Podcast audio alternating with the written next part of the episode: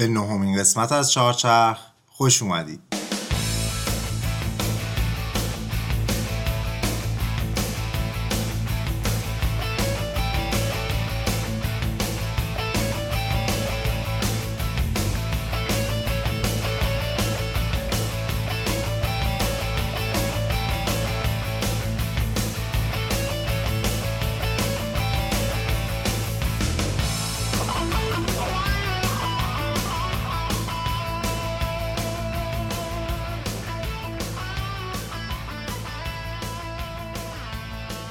سلام من علیرضا صبحانی هستم و شما به قسمت نهم چهارچرخ گوش می‌کنید که توی مهر 99 ضبط میشه.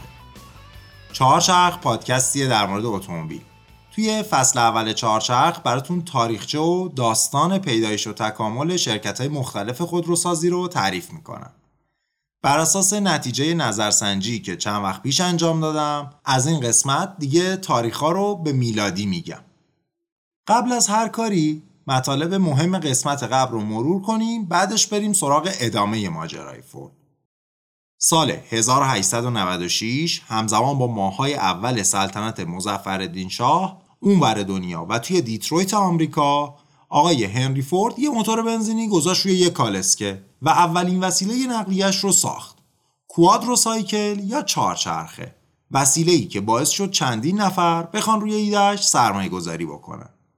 بعد از یکی دو تا تلاش ناموفق هنری با کمک چند تا سرمایه گذار تو سال 1903 شرکت فورد رو تأسیس کرد. پنج سال بعد و پس از معرفی چند تا ماشین نسبتا موفق سال 1908 فورد مدل تی به بازار عرضه شد. مدل تی نسبت به زمانه خودش خیلی خوب بود. سیستم برقی و گیربکسش نسبت به ماشینای قبلی خود فورد و بقیه رقبا پیشرفت بزرگی کرده بود. قیمتش هم کمتر از نصف بقیه ماشینای بازار بود. این شد که مدل تی به سرعت موفق شد و روز به روز فروشش بیشتر می‌شد.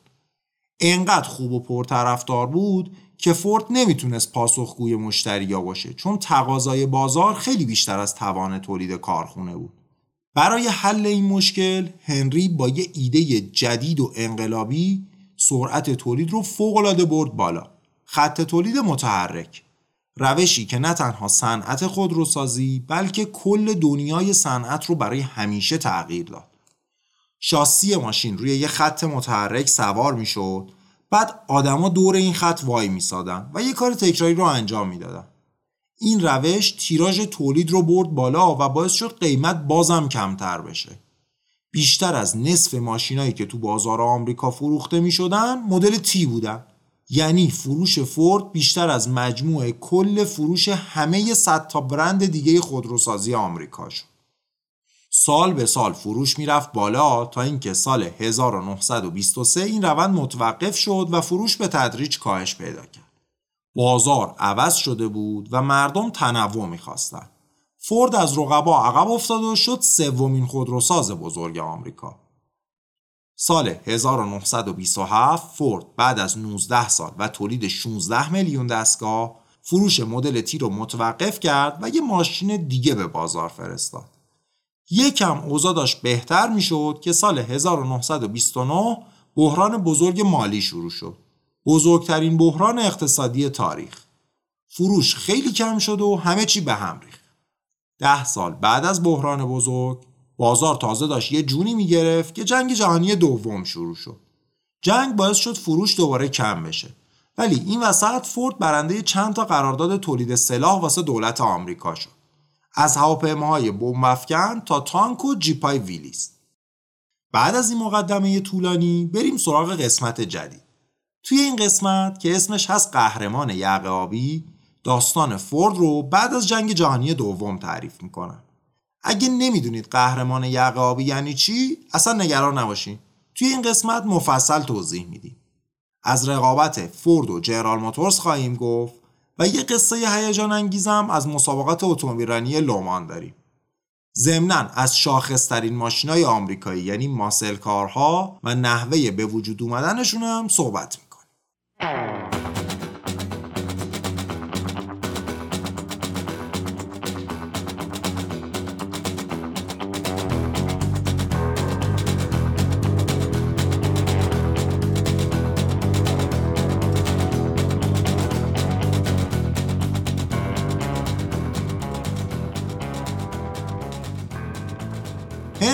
دوم پسر اتسل و نوه هنری بزرگ داشت توی دانشگاه معتبر ییل مدرک مدیریت می‌گرفت که وسطاش درس و مشق و ول کرد و رفت توی نیروی دریایی آمریکا.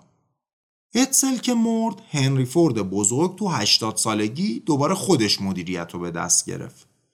شرکت فورد اون موقع یکی از مهمترین تولید کنندگان سلاح واسه جنگ بود و اهمیت خاصی برای دولت آمریکا داشت. پیرمردم که سالهای اخیر مریض بود و هوش و حواس درست حسابی نداشت. واسه همین هنری دوم جوون از نیروی دریایی اومد بیرون و رفت جز تیم مدیریت شرکت فورد. دو سال بعد و همزمان با پایان جنگ هنری دوم تو سال 1945 رئیس فورد شد. اون موقع اوضاع شرکت اصلا خوب نبود. هر ماه بیشتر از 10 میلیون دلار ضرر می‌کردن. کلا فروش اتومبیل پایین بود. اوضاع فورد هم تعریفی نداشت.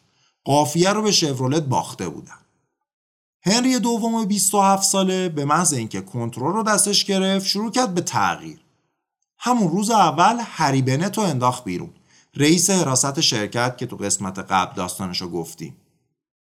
یه ساختمون بزرگ هم ساخت که تا همین امروز دفتر مرکزی فورده. هنری دوم خودش هم می‌دونه سنش کمه و تجربه نداره.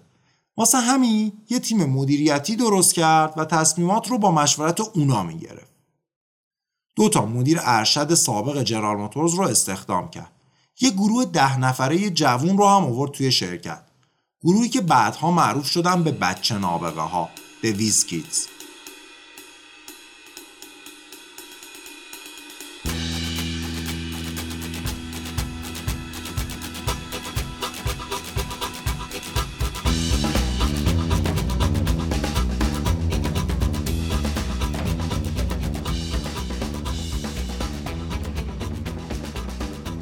قصه این گروه بچه نابغه ها از چارلز تورنتون شروع میشه. رفیقاش بهش می‌گفتن تکس. یه کارمند 26 ساله دولت فدرال که لیسانس آمار داشت. تکس به صورت شبانه داشت ارشدش رو توی رشته MBA می‌گرفت. واسه این دوره شبانه یه تحقیقی انجام داد روی یه پروژه احداث ساختمونای ارزون قیمت. این تحقیق اتفاقی به دست معاون وزیر دفاع آمریکا رسید و خیلی خوشش اومد. جناب معاون وزیر یه ملاقات با تکس ترتیب داد و آدم قابل و با استعدادی دیدش. این شد که بردش توی نیرو هوایی. تکس معمول شد یه بخش جدید را بندازه اونجا به اسم کنترل آمار. یه تیم 15 نفره درست کرد و شروع کرد به متحول کردن سیستم آماری نیرو هوایی. این گروه یه روش جدید ابداع کردن. تصمیم گیری بر پایه تحلیل اعداد و ارقام. سیستمشون خیلی موفق بود. فقط تو سال 1943 وسط های جنگ جهانی دوم 3.6 دهم میلیارد دلار توی هزینه های پشتیبانی و لوجستیک نیرو هوایی صرفه جویی کردن. تازه غیر از هزینه باعث شدن زمان بین صدور دستور حمله و اجراش کم بشه چون فرایند پشتیبانی رو خیلی خوب سازماندهی کردن. جنگ که تموم شد این گروه حس کردن دیگه دینشون رو با آمریکا ادا کردن. حالا وقتشه که از نبوغشون و روش جدیدی که ابداع کردن پول در بیارن. ده تاشون یه گروه تشکیل دادن به ریاست تکس. رفتن سراغ مدیرای صنایع بزرگ. گفتن آقا ما همچین کار عجیب غریبی تو نیرو هوایی کردیم. بیاین تا به شما هم یاد بدیم چطوری میشه با اعداد و ارقام مدیریت کرد. فقط دو تا شرط داریم. یکی اینکه ما ده تا با همیم و با هم کار می‌کنیم. دوم هم اینکه صبر داشته باشین بین 18 ماه تا دو سال طول می‌کشه تا نتیجه کارمون معلوم بشه. هنری فورد دوم اینا رو پسندید. گفت بیاین ببینم چی کاره این. زمستون 1946 یعنی یک سال و نیم بعد از مدیر شدن هنری دوم این بچه نابغه ها کارشون رو توی فورد شروع کردن. گروه بچه نابغه ها به نوعی از اولین مشاوران مدیریتی بودن. همونطوری که گفتم تصمیمات مدیریتی رو بر پایه جمعآوری آمار دقیق و تحلیل اونا می گرفتن. اعتقادی به تجربه، حس مدیریتی، شهود و اینجور چیزا نداشتن. معلومم بود اینجوری فکر می‌کنن دیگه چون خودشون جوون بودن و تجربه و شهودی نداشتن که بخوان بهش اتکا بکنن. واسهشون فرقی نمی‌کرد که شرکتی که توش کار می‌کنن اتومبیل تولید می‌کنه یا هر چیز دیگه. واسه اونا هر شرکتی فقط یه مجموع آمار بود.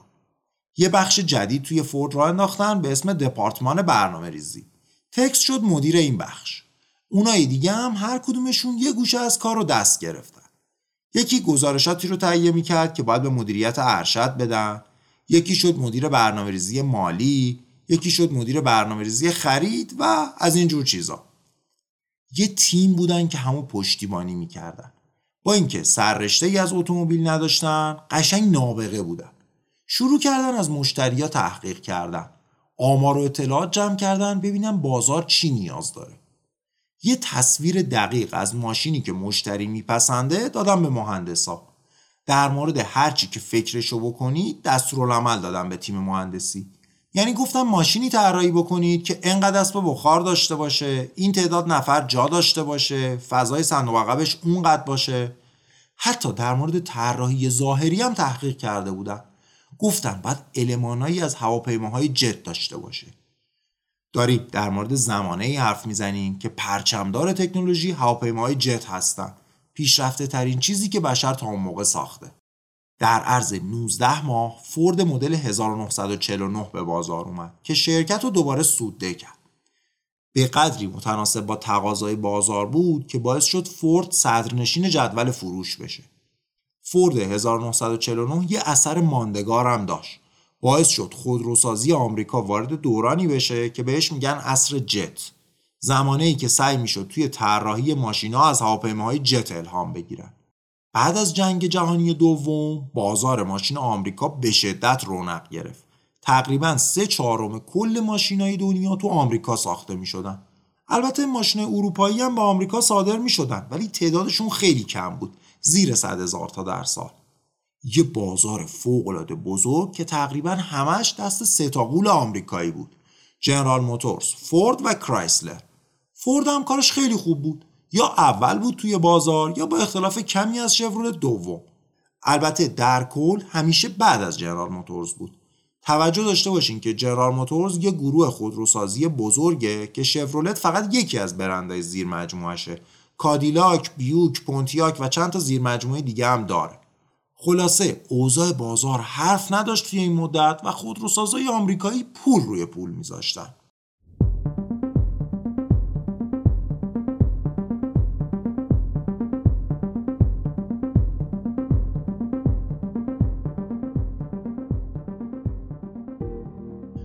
همین زمان ها یه جوون دیگه هم که از پرینستون فارغ تحصیل شده بود به استخدام بخش مهندسی فورد در اومد. لی آیکوکا. خانواده لی ایتالیایی اصل بودن و یکم قبل از تولدش مهاجرت کرده بودن آمریکا. لی می‌خواست نزدیک خونوادش باشه و نمی‌تونست توی دیترویت زندگی کنه. واسه همین درخواست کرد منتقلش بکنن به بخش فروش. اونجا بود که درخشید و معلوم شد اصلا استعدادش توی فروشه نه توی مهندسی. کارزارای فروشی که راه انداخت انقدر موفق بودن که تو سال 56 فورد توی ایالت اینا بیشترین رشد فروش رو تجربه کرد. بهش یه حقوق حسابی پیشنهاد دادن و ازش خواستن دوباره بیاد دیترویت توی دفتر مرکزی. به سرعت مدارج ترقی رو طی کرد و سال 1960 شد معاون هنری دوم. حالا این بچه نابغه ها و این آقای لیای کوکا رو تو ذهنتون داشته باشین تا بریم ببینیم تو دنیای اتومبیل رانی چه خبره اون موقع.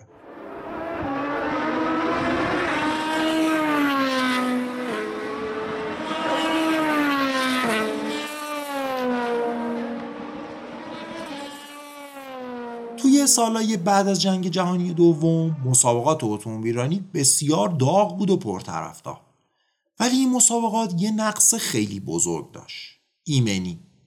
فکر کنید توی لومان سرعت به نزدیکای 250 کیلومتر بر ساعت هم می‌رسید در حالی که ماشین حتی کمربند ایمنی نداشت ماشینا خیلی راحت آتیش می‌گرفتن نه که فکر کنید تصادف می‌کردن بعد آتیش می‌گرفتن ها همین جوری داشتن وسط مسابقه می‌رفتن یهو شعله آتیش زبونه می‌کشید caught fire all the time.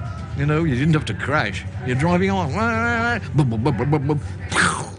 توی دهه پنجاه میلادی از هر چهار تا راننده مسابقه یکیشون کشته می‌شد.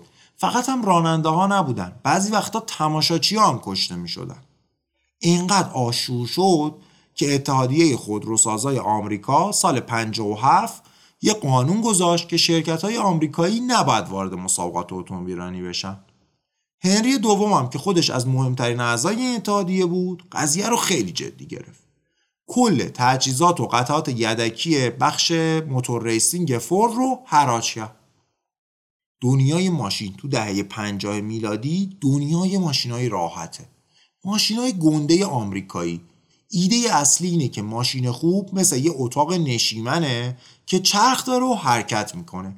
هرچی بزرگتر و راحتتر بهتر. ها مثل کاناپه پت و پهن بودن. رقابت سر این بود که کی ماشینای راحت تری می‌سازه. قبلا هم توی چهارچرخ دیدیم که معمولا ماشینا هرچی اسپورتتر باشن از راحتیشون کم میشه. به خصوص ماشینای اسپورت اون موقع اصلا راحت و کاربردی نبودن. واقعیتش اینه که آمریکا هم نیازی به ماشین اسپورت نداره. جاده ها عریض و صافن و خیابونای شهری هم مستقیم و بدون انحنا دیترویت توی منطقه غرب میانه آمریکاست که یه دشت پهناور و همواره. اصلا پیچ و خمی نیست توی این شهر که آدم به فکر ساختن ماشینای اسپورتی بیفته. وقتی نیازی نباشه اختراعی هم در کار نیست. البته اون موقع ماشینای اسپورت اروپایی هم تو بازار آمریکا پیدا می‌شد ولی هیچ کدومشون پرفروش نبودن. اصولا ماشین اسپورت یه پدیده اروپایی بود و تنها ماشین اسپورت آمریکایی اون زمان کوروته کوروت به پای اروپایی ها نمی رسید ولی توی آمریکایی ها قطعا بهترین بود. واسه همینم اکثر تیمای اتومبیل رانی آمریکایی کوروت داشتن.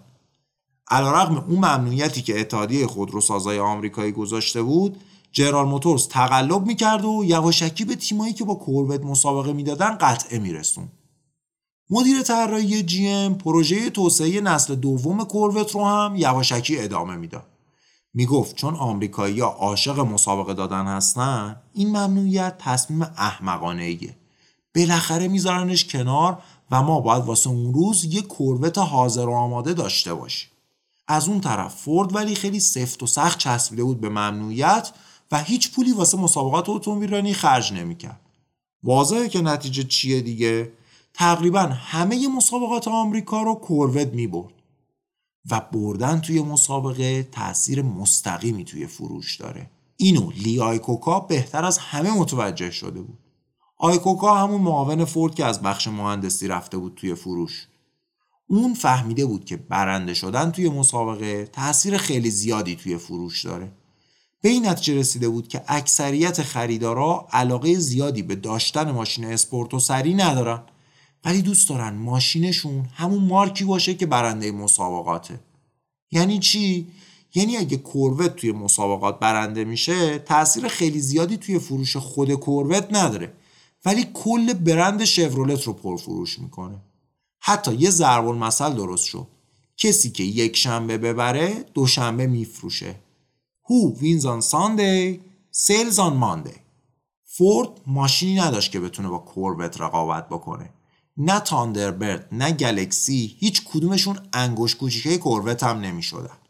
این شرایط اثر خودش رو توی فروش نشون داد. به طوری که در عرض یک سال فورد 15 درصد از سهمش توی بازار رو به جی ام باخت. وقتش بود که یه کار اساسی بکنه.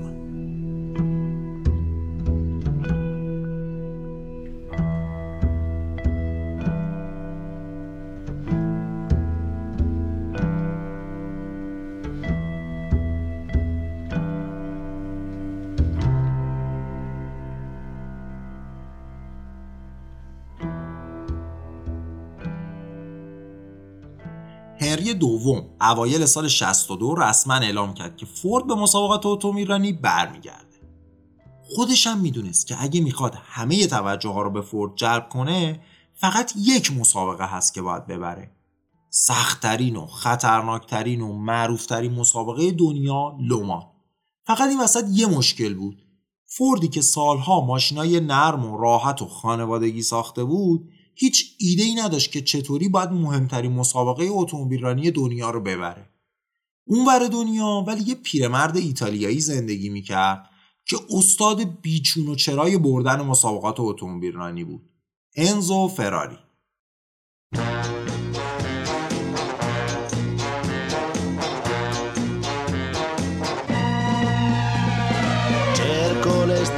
Tutto l'anno.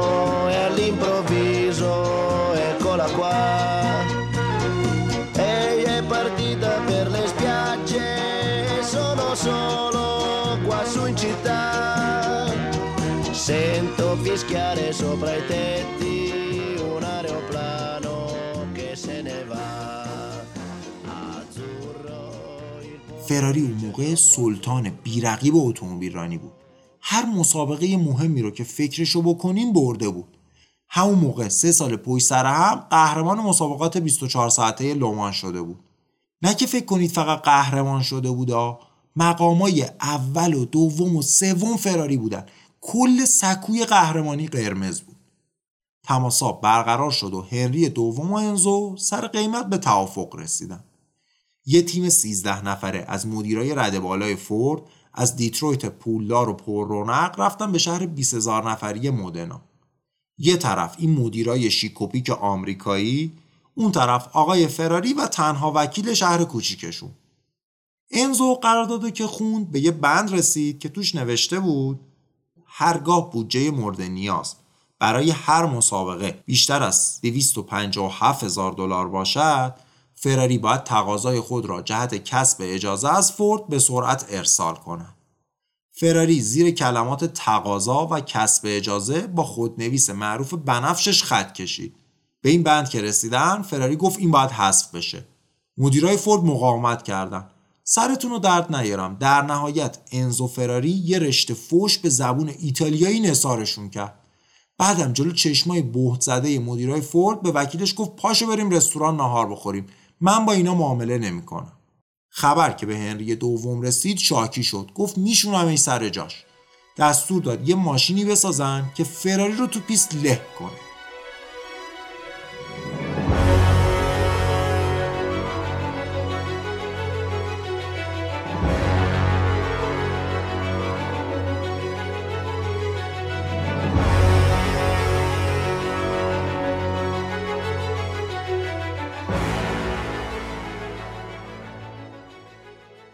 فوردی که از ساختن ماشین مسابقه سررشته نداشت با کمک یه تیم اتومبیلرانی انگلیسی شروع کرد به طراحی یه ماشین کاملا جدید دو تا نمونه اولیه در از ده ماه ساخته شد. از اول قرار بود اسمش فورد جی تی باشه. بعد که ماشین رو ساختن به خاطر ارتفاع چلینچیش اسمش رو گذاشتن جی تی چهل. چلینچ میشه تقریبا یه متر. تا اون موقع کسی همچین ماشینی ندیده بود. فقط صداشو بشنوید شما.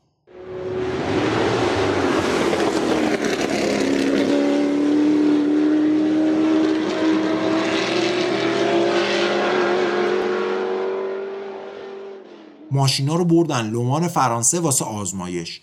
ماشین خیلی سریع و در این حال خیلی ناپایدار بود. تو مسیر مستقیمم می‌خواست منحرف بشه. مهندسا حد زدن که یا مشکل از سیستم تعلیقه یا آیرودینامیک. ولی دقیق متوجه نشدن کدومش. چون چند ساعت بعد ماشین با سرعت حدود 270 کیلومتر بر ساعت تصادف کرد و نابود شد. فرداش همین بلا سر نمونه دومم اومد. فقط دو ماه به مسابقه مونده. فورد. هر جوری بود خودش رو به مسابقه سال 64 رسوند ولی بدجوری شکست خورد. فراری دوباره هر سه تا رتبه اول و دوم و سوم و مال خودش کرد. از اون طرف همه فوردای جی تی چهل یا تصادف کردن یا آتیش گرفتن. سال بعد فورد که نمی‌خواست دوباره بازنده باشه رفت سراغ یه ستاره آمریکایی مسابقات اتومبیلرانی. کارول شلبی. یه مرغدار تگزاسی که متخصص بردن مسابقات بود.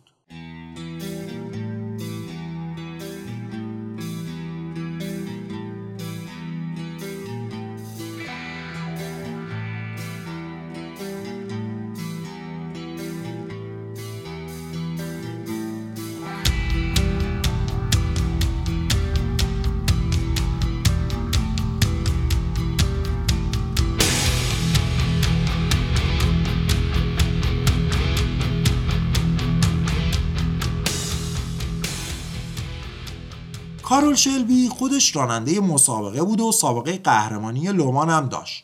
ولی به خاطر یه مریضی قلبی دکترها مسابقه دادن و واسش ممنوع کردن. بعد رفت و تیم اتومبیلرانی خودش رو راه انداخت. تیمی که خیلی هم موفق بود. خلاصه شلبی و تیمش خیلی روی جی تی کار کردن. سعی کردن ماشین رو ارتقا بدن و ضعفاشو برطرف بکنن. سال 65 برای بار دوم رفتن لومان. فورد جی تی چهل سریعتر از فراریای رقیب بودن و خیلی زود جلو افتادن. ولی فورد هنوز دوام کافی رو نداشت. هر 6 تا فورد جی تی چهل قبل از تموم شدن مسابقه خراب شدن. این فراری بود که یک بار دیگه فورد رو تحقیر کرد. تا اینجای کار فورد میلیون ها دلار خرج کرده و حتی یک ماشینش هم از خط پایان نگذشته. چه برسه که برنده بشه. هنری دوم با یه تصمیم سخت مواجه بود. می‌تونست تسلیم فراری بشه یا اینکه بازم به مبارزه ادامه بده. کاری که کرد این بود. یه سری کارت ویزیت چاپ کرد و داد به کارمندای تیمش. اگه سال دیگه هم شغلتو می‌خوای بهتر برنده بشی. سال بعد قول آمریکایی هیچی کم نذاشت. هرچی اعضای تیم می‌خواستن با یه بشکن براشون فراهم می‌شد. سال 66 و برای بار سوم با ماشینای ارتقا یافته اومدن لومان. جی تی چهل مارک دو. ماشینی که سرعتش به 310 کیلومتر بر ساعت می‌رسید. به صدای موتور 7 لیتریش گوش بدین.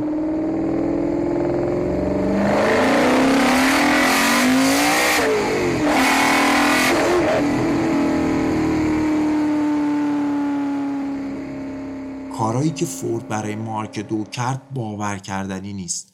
کل 24 ساعت مسابقه رو توی یه آزمایشگاه شبیه سازی کردن. یه کامپیوتر رو وصل کرده بودن به یه ربات. بعد کامپیوتر به وسیله اون رباته به یه موتور واقعی گاز می‌داد و دنده عوض می‌کرد. عین یه مسابقه واقعی. فکر کنید همچین کاری رو تو سال 1966 انجام دادن. یعنی یک سال قبل از اینکه مونتاژ پیکان توی ایران شروع بشه. توی اون دور زمونه واقعا همچین شبیه سازی یه کاری بود در حد جادو جنبت می‌خواستن مطمئن بشن این دفعه دیگه موتور گیربکس کل 24 ساعت رو دووم میاره 18 جوان 1966 برابر با 28 خرداد 1345 روز موعود فرا رسید. هنری فورد دوم که خودش هم رفته بود لومان با پایین آوردن پرچم فرانسه مسابقه رو شروع کرد. Live from Le Mans, France, it's the 24 hours of Le Mans.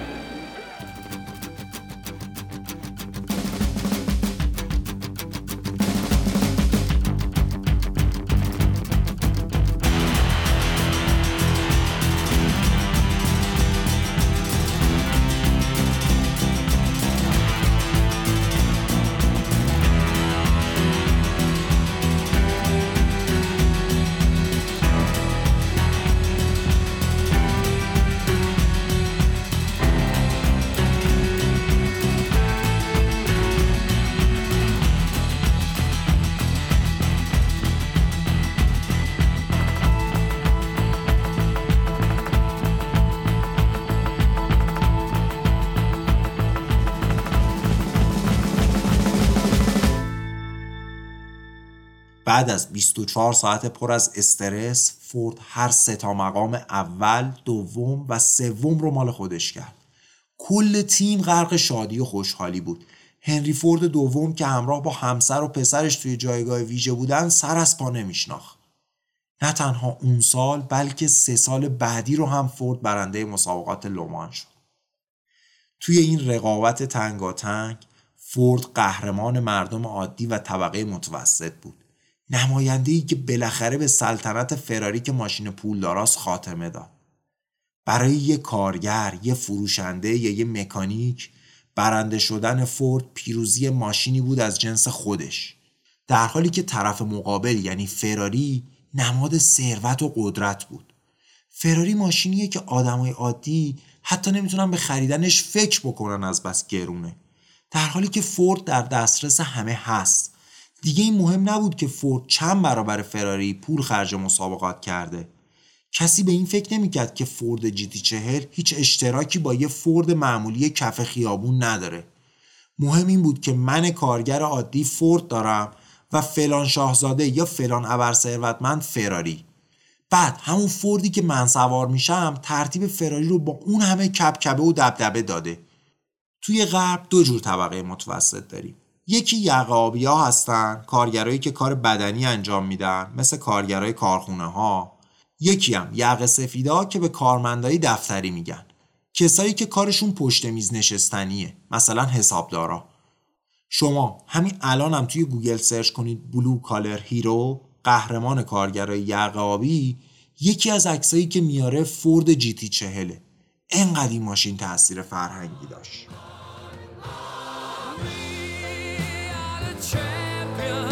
my friend.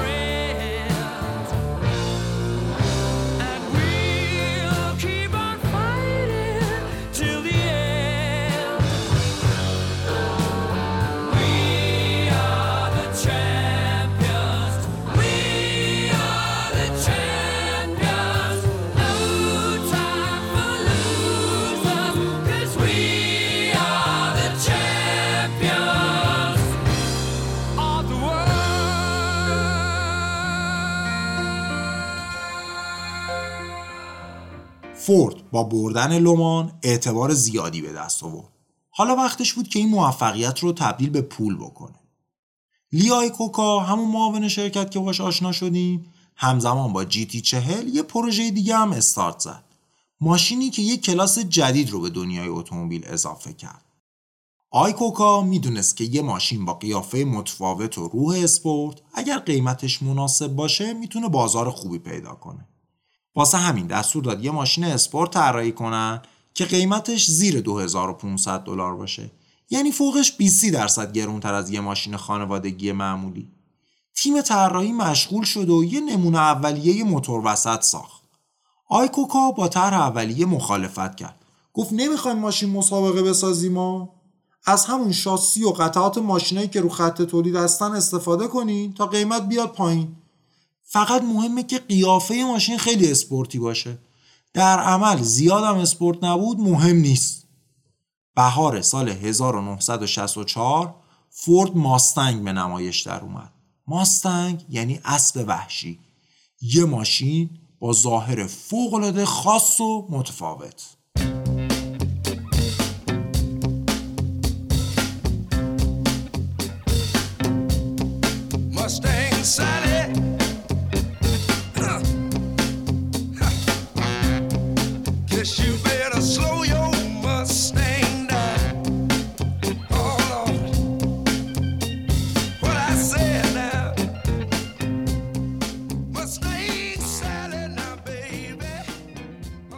مشتریا عاشق این اسب وحشی شدن. سال اول 120 هزار تا ازش فروش رفت و سال بعد بیشتر از نیم میلیون.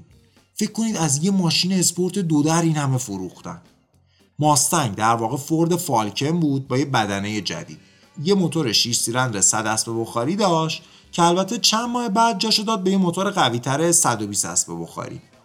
معلومه که یه ماشین با این قدرت اونقدر هم تون نمیره. به اون معنا اسپورتی هم نبود چون روی شاسی یه سدان خانوادگی ساخته می‌شد. ولی چیزی که ماستنگ رو جذاب می‌کرد قیافش بود. یه کاپوت کشیده با یه بدنه کوتاه دو در. جا برای چهار نفر و صندلیایی که برخلاف ماشینای اون موقع آمریکایی نیمکتی نبود. ماستنگ یه کلاس جدید به وجود آورد. کلاسی که مردم بهش می‌گفتن پونی کار پونی به این از کوچولو قد کوتاه ها میگن ولی این تازه شروع داستان بود. اون موقع یه جنگ سرد تمام عیار جریان داشت. ولی نه اونی که با روسا و شورویه. جنگ سرد دیترویت بین فورد و جنرال موتورز.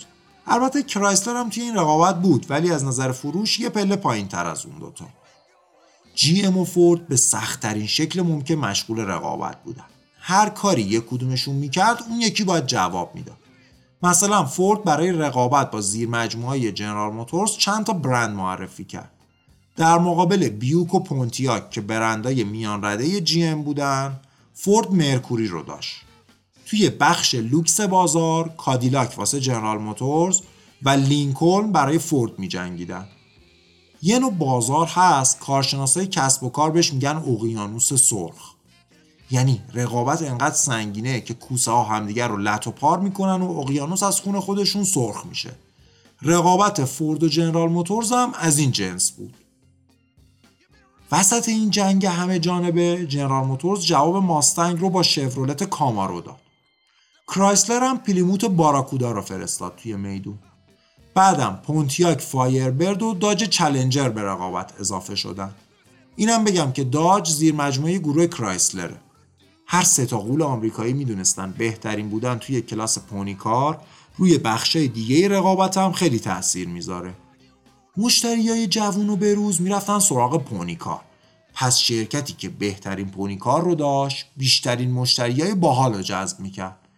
اینجوری کل برند بروز و جوون پسند به نظر می رسید و محبوب و ترند بازار می شد. جیوم و کرایسلر برای اینکه بازار پونیکار رو از فورد بگیرن هیچی از تبلیغات کم نذاشتن. ولی هیچ کدومشون توی فروش حریف ماستنگ نشدن. واسه همین سعی کردن با بیشتر کردن قدرت موتور ماستنگ رو شکست بدن. از دل این رقابت برای قدرت بیشتر ماسل کار زاده شد. یه ماشین آمریکایی دودر که زیر کاپوت کشیدهش یه موتور 8 سیلندر وی شکل پرقدرت خوابیده موتوری که فقط صداش می‌تونه ضربان قلب هر ماشین بازی رو ببره بالا.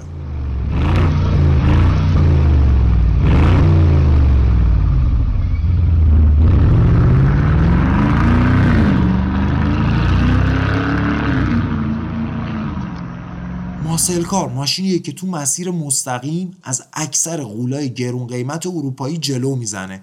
ولی به پیچ که می‌رسه کار زیادی ازش ساخته نیست و یه وری پیچ رو طی می‌کنه. دیدین تو صحنه های تعقیب و گریز فیلم های آمریکایی ماشینا که به چهارراه می‌رسن تهشون منحرف میشه و به اصطلاح slide می‌کنن؟ شاید به نظرتون بیاد اینجوری پیچیدن خیلی سریعه ولی نه. شما تو هیچ مسابقه فرمول یکی نمی‌بینید که ماشینا slide بکنن.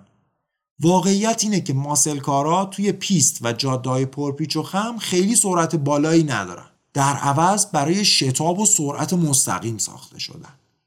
این فرق به نظر من به دلیل جغرافیایی متفاوت اروپا و آمریکاست. توی آمریکای پهناور که پر از جاده های مستقیم، عریض و خلوته نیازی به ماشین اسپورت نیست. ولی اروپای کوهستانی و قدیمی اون موقعی که ماشین اختراع شد پر از جاده های باریک و پرپیچ و خم بود واسه همینم ماشین های اروپایی ترافرز بودن و برای حرکت با سرعت بالا توی این جاده های پرپیچ و خم و باریک طراحی شده بودن. در حالی که تو شهرهای آمریکا اکثر خیابونا مستقیم هستن. اصل ماجرا واسه ماشین باز آمریکایی کورس گذاشتن از یه چهارراه تا چراغ قرمز چهارراه بعدی. یعنی شتاب تو مسیر مستقیم و کوتاه و ماسلکارها سلطان مسلم همچین رقابتی هستند.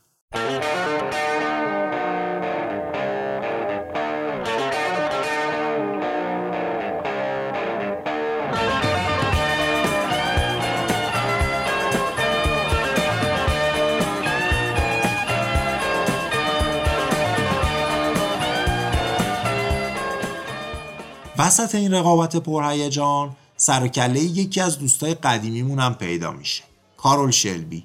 همون اسطوره اتومبیلرانی آمریکا که فورد جی تی چهر رو به قهرمانی لومان رسوند. شلبی شروع کرد به تقویت کردن ماستنگ. هیولاهای شلبی معمولا جز پرقدرتترین و سریعترین ماسل کارهایی بودن که تو بازار پیدا می‌شد.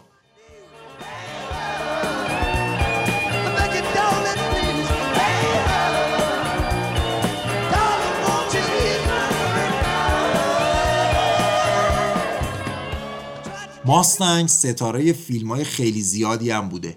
یه جورایی واسه خودش ستاره هالیوود محسوب میشه. در کنار کوکاکولا و مکدونالد ماستنگ هم یه جورایی نماد آمریکاست.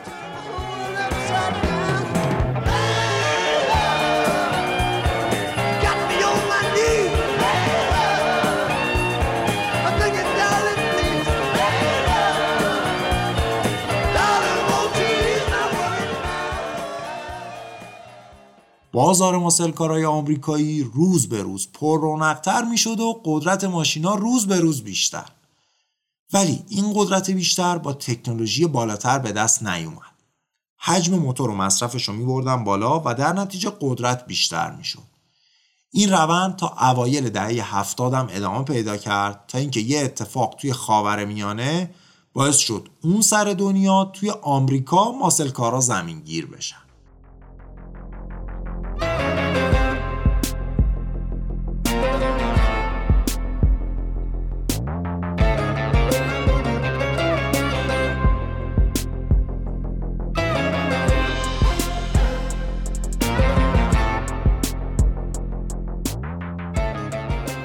سال 1973 مصر و سوریه به اسرائیل حمله کردند تا سرزمینایی رو که توی جنگای قبلی از دست داده بودن پس بگیرن. چند روز اول مصریا خوب پیش رفتن ولی آمریکا و بعدش بقیه غربیا با کمکایی که به اسرائیل کردن باعث شدن ورق برگرده. عربستان سعودی برای حمایت از مصر فروش نفت رو به آمریکا و متحداش متوقف کرد. چند روز بعدم بقیه دنیای عرب همین کار کردن. قیمت نفت و به دنبالش بنزین تقریبا چهار برابر شد. فقط هم گرونی نبود اصلا گیر نمی اومد.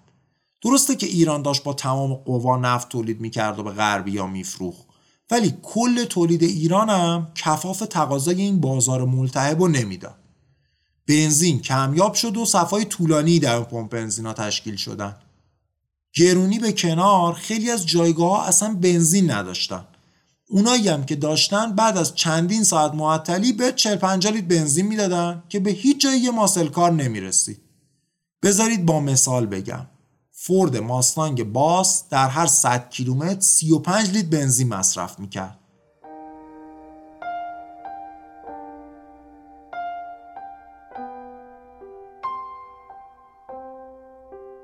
کمیاب شدن بنزین و این بحران شروعی بود برای مرگ ماسلکارهای دوست داشتنی و پرمصرف. Over my shoulder, we were all getting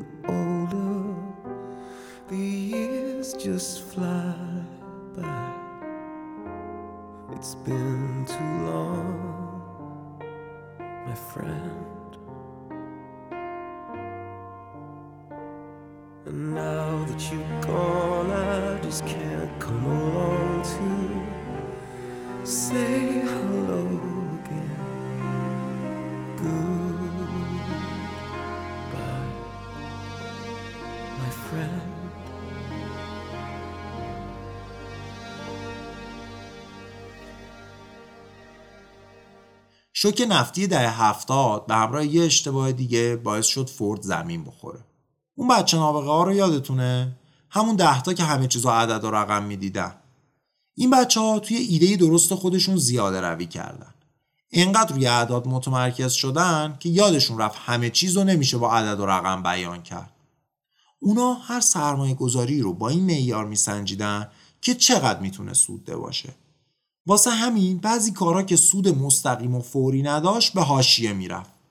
مثلا خرید تجهیزات و تأسیسات جدید برای کارخونه ها. بعضی چیزا رو اصلا نمی‌شد با اعداد اندازه گرفت.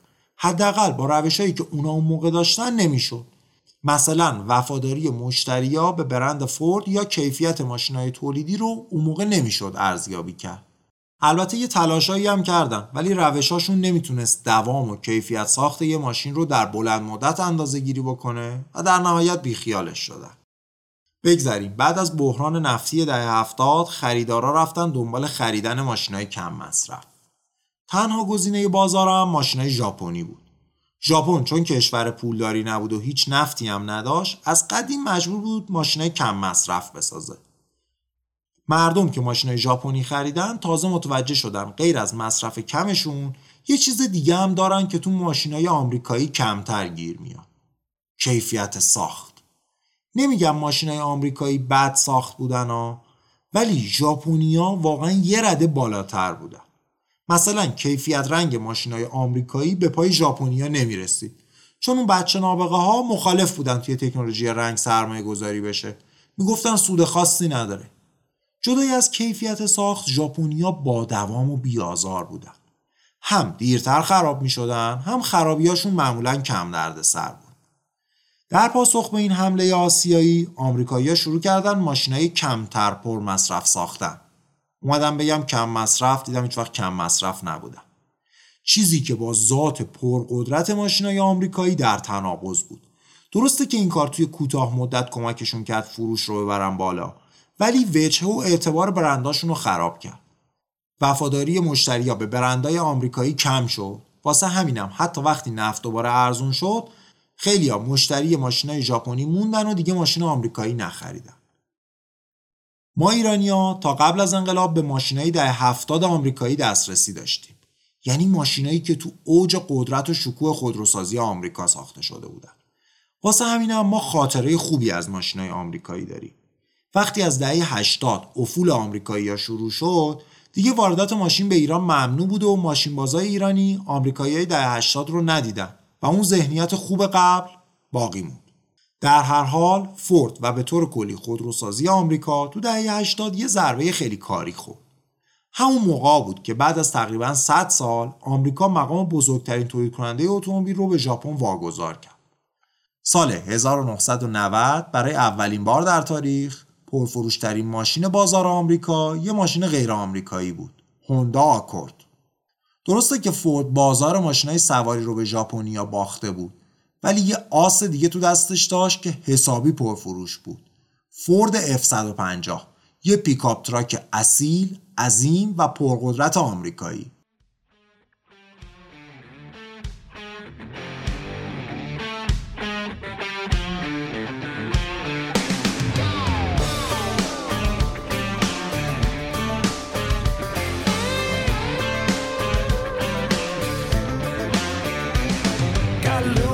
Popping on my iPod, thumping on the subs in the back of my crew cab.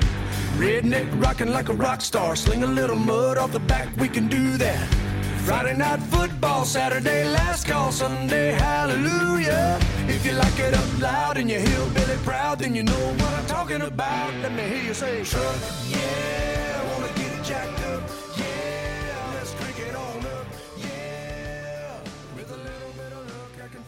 یه توضیح کوچولو بدم. چیزی که ما بهش میگیم وانت توی انگلیسی بهش میگن pickup truck. البته پیکاپ های آمریکایی از نظر جثه قدرت و توانایی حمل بار با وانت های دیگه قابل مقایسه نیستن. حتی خیلی از متخصصا برای اینکه این تفاوت رو نشون بدن از اصطلاح American pickup trucks استفاده می‌کنن. در حالی که به بقیه وانت ها مثلا به تویوتا هایلوکس میگن پیکاپ. اولین وانت دنیا در واقع روی شاسی فورد مدل تی ساخته می‌شد. پس فورد یه جورایی پدر پیکاپ محسوب میشه. اولین نسل وانت های سری F کمی بعد از جنگ جهانی دوم به بازار اومد. از همون اول هم پرفروش بود. سری F توی 13 نسلی که ازش ساخته شده حدود 40 میلیون دستگاه فروخته. پرفروشترین وسیله نقلیه توی آمریکا، کانادا و مکزیکه. فقط تو سال 2018 42 میلیارد دلار برای فورد گردش مالی ایجاد کرده. فورد F150 یه وانت سختجون و همه کار است که آمریکایی‌ها عاشقش هستن. ماشینیه که توی هر گوشه از آمریکای شمالی میشه دیدش. هم توی نیویورک شلوغ مردم F150 دارن، هم تو کوچکترین شهرهای مرزی جنوب آمریکا. هم انقدر سختجونه که بشه باهاش از بیابونای بیاب و علف نوادا گذشت هم توی برف و سرمای مینسوتا به کار میاد. هم میشه توی مزرعه ازش کار کشید هم انقدر نرم و جاداره که بشه باهاش بچه ها رو رسون مدرسه. F150 هم عین ماستنگ یکی از نمادهای آمریکاست.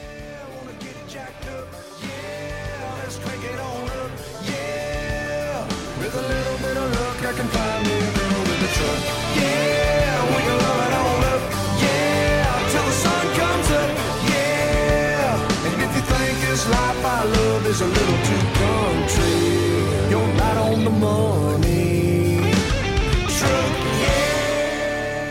داستانایی که تا اینجا گفتیم همش مال فورد آمریکا بود. ولی کمی بعد از موفقیت مدل تی فورد چند تا کارخونه توی کشورهای دیگه هم ساخت. از جمله توی انگلیس، آلمان، فرانسه، ایرلند، استرالیا، کانادا و خیلی کشورهای دیگه. اینا همشون منتاج کننده مدل‌های مختلف فورد بودن. تا اینکه تو سال 1932 فروش فورد مدل A توی انگلیس فاجعه شد.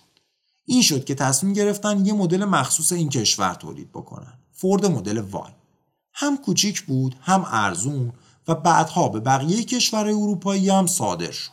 تو دهه 60 میلادی فورد همه این زیرشاخهای اروپاییش رو یک کاسه کرد و یه شرکتی تشکیل داد به اسم فورد اروپا.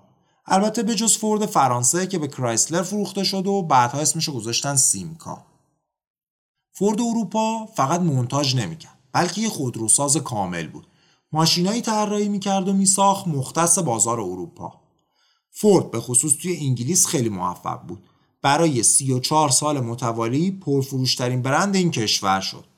توی دهه 60 و اوایل دهه 70 از هر سه تا ماشینی که توی بریتانیا فروخته می‌شد یکیش فورد بود. چند تا از معروفترین و موفقترین ماشین های تاریخ هم محصول فورد اروپا بودن. اولیشون فورد ترانزیت بود. توی اروپا برخلاف آمریکا هیچ وقت پیکاپ ها موفق نبودن. اروپایی از قدیم ون داشتن مانت مسقف. سال 1965 مهندسای انگلیسی فورد یه ون کاملا جدید طراحی کردن. فورد ترانزیت برخلاف بقیه ونای اون موقع روی شاسی وانت ساخته نمی‌شد. واسه همینم سواری به نسبت نرم و راحتی داشت. استر رانندگی شبیه به ماشینای معمولی بود. فورد ترانزیت از اون موقع تا حالا طی نسل‌های مختلفش بیش از 8 میلیون دستگاه فروخته و پرفروشترین ون دنیاست. یکی دیگه از مهمترین محصولات فورد اروپا سدانای خانوادگی متوسطشه. یه ماشینی شبیه به پژو 405 ما. اول فورد کورتینا بود، بعد سیرا، بعدم شد موندئو. کورتینا برای سالها پرفروشترین ماشین انگلیس بود. نسل اول کورتینا سال 62 به بازار اومد. یه ماشین معمولی بود و خیلی چیز ویژه‌ای نداشت. مدیرای فورد انگلیس تصمیم گرفتن با همکاری لوتوس یه نسخه سریع ازش بسازن و وارد مسابقات اتومبیل رانی بشن.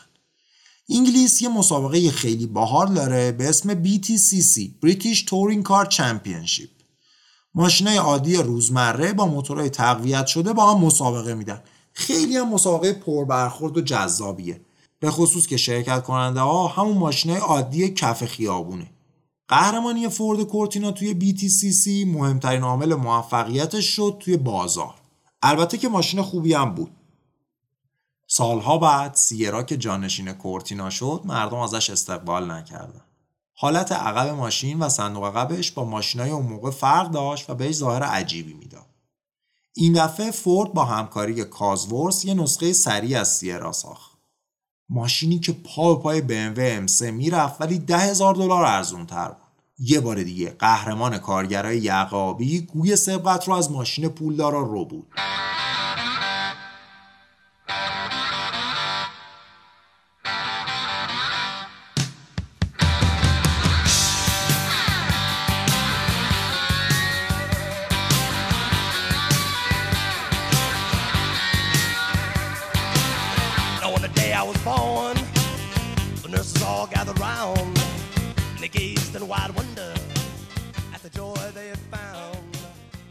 یه بال عقب خیلی گنده و تابلو گذاشته بود روی سیرا. خودشون می‌گفتن واسه اینه که آیرودینامیک ماشین با قدرت و سرعت زیادش هماهنگ بشه. ولی راستش رو بخواین اونجا بود تا صندوق عقب بیریخت و قوزدار سیرا رو بپوشونه. البته سیرا اولین ماشینی نبود که بال عقب داشت ولی همچین بال بزرگ و بیقواره ای اونم روی یه سدان خانوادگی بی سابقه بود. همین وصله ناجور به شدت مورد استقبال قرار گرفت. از اواخر دهه 80 اگر ماشینی بال عقب نداشت اصلا ماشین اسپورت حساب نمی‌شد. اگه یادتون باشه توی ایران هم تا مدتها رایج بود روی ماشینای تقویت شده بال میذاشتن. اتفاقا همین بال بزرگ به خوبی شخصیت سیرا رو نشون میده. یه باغبون ساده که با یه کت و شلوار بیقواره اومده وسط مهمونی یه مش پولدار و کافر رو به هم ریخته. هیچ کدوم از اون پولدارا هم زورشون بهش نمی‌رسه. یه چیز عجیب دیگه هم در مورد این ماشین بگم احتمال دزدیده شدن سیرا کازورس توی انگلیس پنج و نیم برابر بقیه ماشینا بود. دلیلش هم این بود که دزدا به خاطر سرعت بالا و هندلینگ خوبش عاشقش بودن. میدزدیدنش و باش می‌رفتن دزدی. اینقدر سری بود که هیچ پلیسی نمی‌تونست بگیردشون. فورد اروپا دو تا هاچبک خیلی محبوبم داره. فیستا که هم کلاس 206 خودمونه و فوکس که رقیب گلفه. هر دوتاشون از ماشینای محبوب و پرفروش اروپا هستن. فورد علاوه بر همه این ماشینای ارزون و پرفروشی که خودش میساخت مالک کلی برند اروپایی دیگه هم بود از جمله استون مارتین، جگوار، لندروور و ولوو. فورد توی شرکت های آسیایی مزدا و کیا هم سرمایه گذاری کرده بود. برگردیم به دیترویت. توی دهه 90 فورد و ام بازار ماشینای سواری رو به ژاپنیا باخته بودن. اما فروش فوق‌العاده خوب پیکاپ‌ها و شاسی بلندا باعث شده بود وضعشون خیلی هم بد نباشه. از سال 2000 اقتصاد آمریکا به خاطر رشد کسب و کارهای اینترنتی رونق خوبی گرفت. این باعث شد اوضاع خودروسازای آمریکایی بهترم بشه. همزمان نفتم ارزون شد و مشتریا به ماشینای پرقدرت تمایل بیشتری نشون دادن. این شد که سال 2004 نسل پنجم ماستانگ رو معرفی کردن. بعد از مدتها بازار یه ماسرکار درست و حسابی داشت. درسته که ماستنگ از همون سال 64 که معرفی شد تا همین الان بی وقفه داره تولید میشه ولی نسلهای دو سه و چهار واقعا ماشینای خوبی نبودن فقط آرم ماستنگ رو گدک میکشیدن اما نسل پنج هم قیافه خیلی خوب و خشنی داشت هم موتورهای پرقدرت و درست حسابی روش گذاشته بودن. عین چهل سال قبل بازم ماستنگ بود که جنگ رو شروع کرد. در جواب به این حمله نسل سوم داد چلنجر وارد میدون شد که یه ماسلکار کامل بود. کامارو هم که 8 سالی بود تولیدش نمی‌کردن سال 2010 دوباره به رقابت برگشت. من خودم یه ماستنگ جیتی رو با موتور 5 لیتری 300 اسب بخاری روندم. باورتون نمیشه چه موتور و چه ابهتی داشت. صفر تا صدش زیر 6 ثانیه بود. صدای موتورش یه طوری بود که انگار می‌خواد کوه و جابجا بکنه. ولی ایرادای زیادی هم داشت. کیفیت مونتاژ اتاق و داشبورد اصلا حس خوبی به آدم نمی‌داد. فرمون خیلی سنگین بود و یه کمی هم خلاصی داشت. گیربکس و اتوماتیکش هم کند بود و پا به پای موتور نمی‌تونست بیاد و یکم دیر دنده می‌داد. وقتی پاتو میچسبوندی روی پدال گاز عقب ماشین بازی می‌کرد. اگه یکم سری باهاش میپیچیدی عقب ماشین لیز می‌خورد.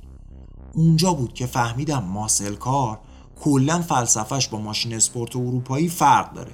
یه حس و فازی داره مخصوص به خودش.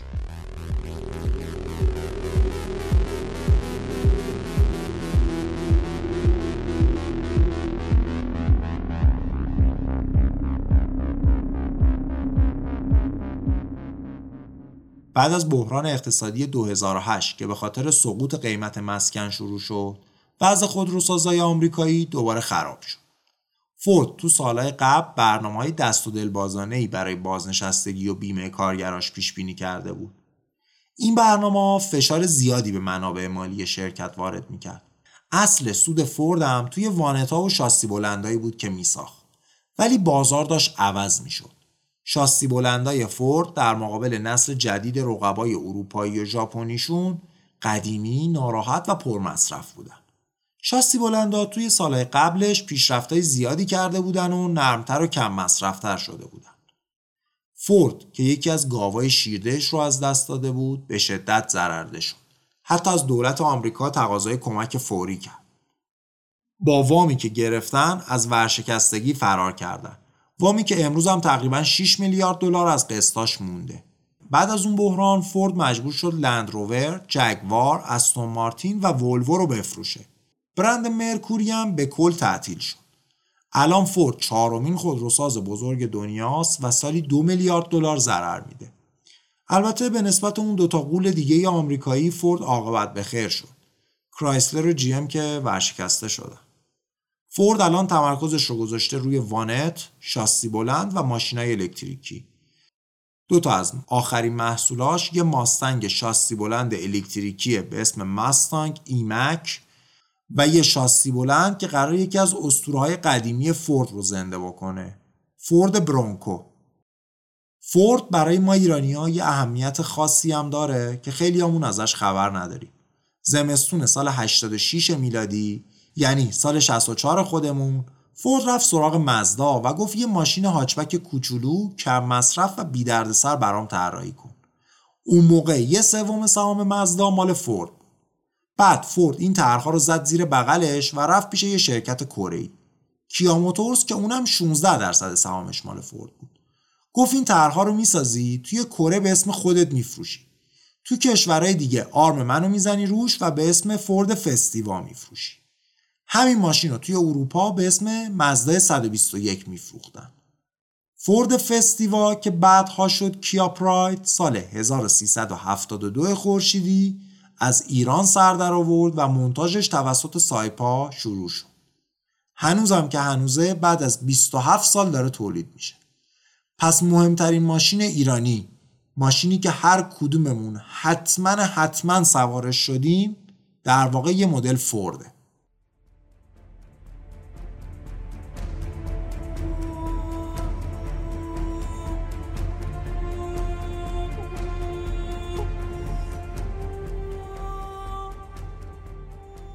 فورد به قدری با طبقه متوسط عجین شده که جی تی چهل 20 میلیون دلاریش هم نماینده طبقه کارگر یقه آبیه فورد ماشینی بوده که توسط یه مکانیک یقه آبی طراحی شد با دستای کارگرای یقه آبی ساخته می‌شد و به کارگرای یقه آبی هم فروخته می‌شد.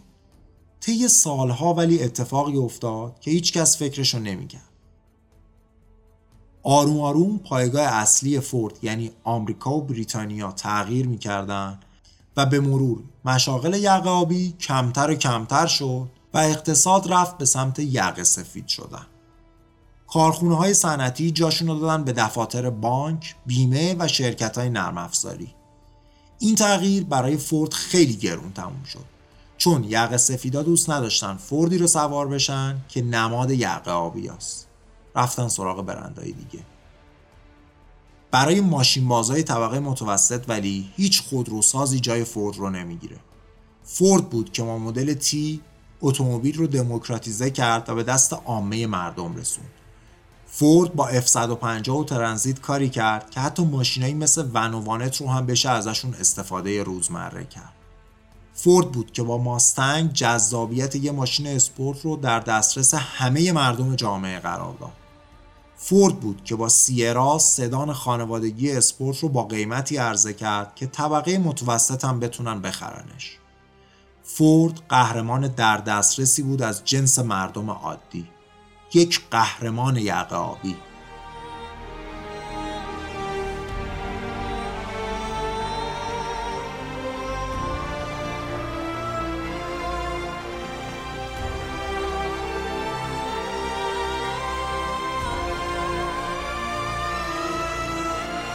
چند تا نکته حاشیه‌ای بگم و این قسمت رو ببندم. فورد سال 1956 یعنی 11 سال بعد از اینکه هنری دوم کنترلش رو به دست گرفت یه شرکت سهامی عام شد ولی 40 درصد سهام هنوز دست خانواده فورد باقی مونده بود.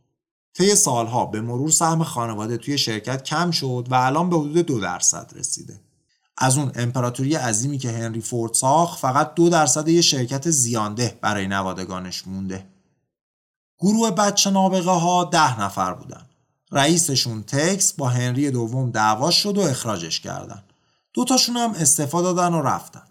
هفتای دیگهشون ولی تا آخر زندگی حرفه‌ای توی فورد موندن. معاون تکس و نفر دوم گروه بعد از استعفا برگشت به کار دولتی و بعدها توی دولت کندی وزیر دفاع آمریکا شد. از همین روش های عددی توی جنگ ویتنام استفاده کرد و همونطوری که می‌دونیم خیلی هم موفق نبود. راننده اولین فوردی که قهرمان لومان شد بروس مکلارن بود. مکلارن بعدها تیم اتومبیل رانی خودش رو تأسیس کرد که خیلی هم تیم موفقی بود. اون تیم امروز تبدیل شده به تولید کننده انگلیسی ابرماشین مکلارن معروف. لیای کوکا بعدها به مدیرعاملی فوردم رسید ولی تو سال 79 با هنری دوم دعوا شد و اخراجش کردن. تو دهه 80 مدیر کرایسلر شد و تونست اون شرکت رو از مرز ورشکستگی به سوده ترین خودروساز آمریکایی تبدیل کنه. رقابت فورد و فراری توی لومان خیلی مفصل تر از این چیزیه که من اینجا گفتم. شاید فیلم فورد علیه فراری ساخته سال 2019 جیمز منگولد رو دیده باشید. متاسفانه این فیلم خیلی دقیق نیست و بعضی از جزئیات رو توش تحریف کرده تا جذابیت سینمایی ایجاد بکنه. وقتی داستان برندا تموم شد توی فصل دوم چهارچرخ داستان رقابت های دنیای ماشین رو تعریف خواهیم کرد. فورد نقش مهمی هم توی ابداع ماشینای شاسی بلند داره که بعدا توی یه قسمت جداگونه بهش اشاره می‌کنم. می‌خوام از امین علیرضایی از پادکست پاپیروس تشکر بکنم که توی مباحث بازاریابی و مدیریت استراتژیکی که توی این قسمت بود راهنماییم کرد. این قسمت چهارچرخ و داستان فورد همینجا تموم میشه. این پادکست رو من علیرضا صبحانی با کمک دادبه پوردوانی می‌سازیم. غیر از خود پادکست که توی همه اپلیکیشن های پادگیر در دسترسه، چهارچرخ توی اینستاگرام، توییتر و تلگرام هم فعاله. قیافه و ظاهر ماشینا و آدما برای درک کامل داستان خیلی مهمه. ولی متاسفانه نمیشه با حرف و توضیح درست توصیفشون کرد. واسه همین اینستاگرام بخش مهمی از پادکست چهارچرخه که توصیه می‌کنم دنبالش بکنید. لینک همه شبکه اجتماعی چهارچرخ توی قسمت توضیحات موجوده. مهمترین چیز برای یه پادکست و سازندش بیشتر شنیده شدنه. پس لطفا ما رو به دوستاتون هم معرفی بکنید. امیدوارم همونقدر که من و دادبه از ساختن این پادکست لذت می‌بریم. شما هم از شنیدنش لذت ببرید. تا قسمت بعد خدا حافظ